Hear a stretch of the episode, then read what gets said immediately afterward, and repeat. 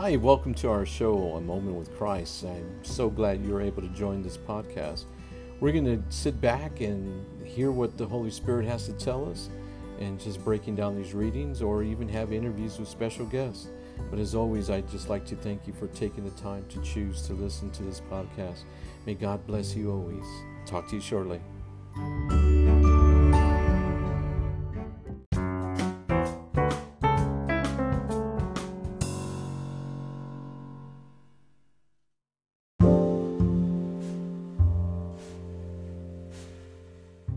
Hi, welcome to A Moment with Christ. My name is Ismail, and thank you for joining.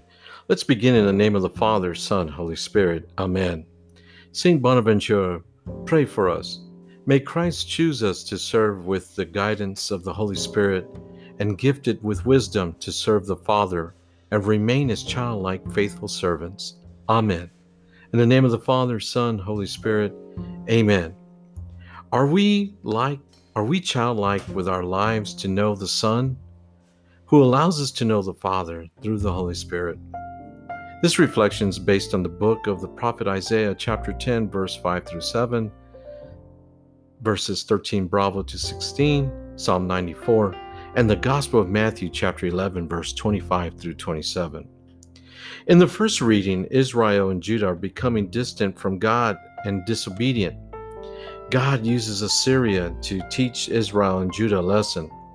Their loss was the punishment of God.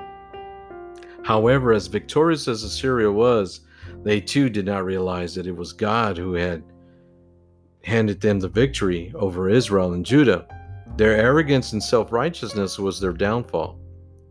I did this, I did that, never acknowledging God for one's success. I think we've all heard someone say that at one time or another.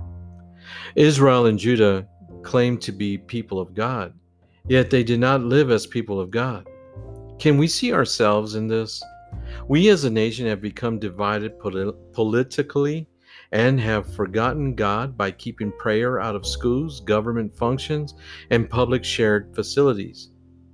We have a pandemic that is real and was not taken serious by our citizens and some of our leaders based on a political stand. Yet on the other side of the political party, we have the pro choice that supports the intentional destruction of life. We do have the free will to choose. However, we must ask ourselves what does God want us to choose?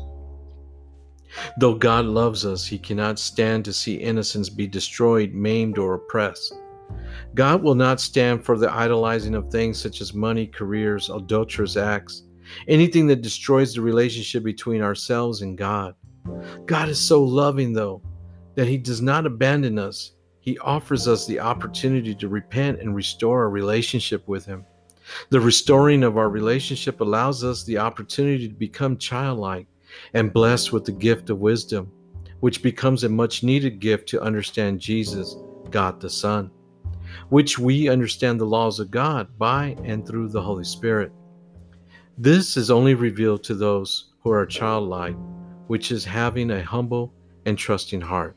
Now, that portion is from the Catechism of the Catholic Church, paragraph 2785. The childlike thinks of others before themselves and want to help because they know that God will lead them and give them the resources to help.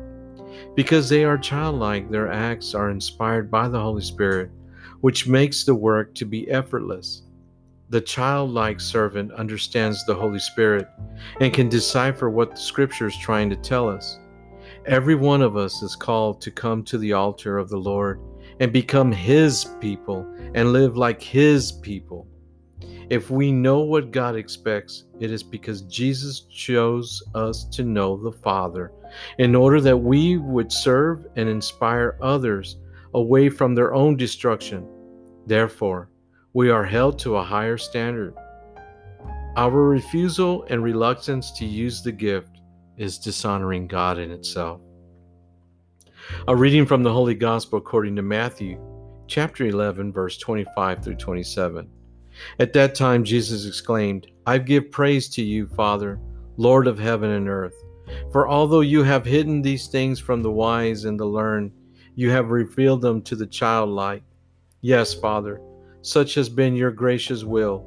All things have been handed over to me by my Father. No one knows the Son except the Father, and no one knows the Father except the Son, and anyone to whom the Son wishes to reveal him. The Gospel of the Lord. Praise to you, Lord Jesus Christ. This is so beautiful because I, by all means, I am not a theologian. I am not a biblical scholar in the least. But I am a child of God who is childlike. And I say this not to be self righteous, I say this to explain something. The Holy Spirit is real. He is living with you, beside you. He speaks to you daily. But it's up to you to be humble and trusting of God, trusting of the Spirit, trusting of Jesus Christ. And the messages will be loud.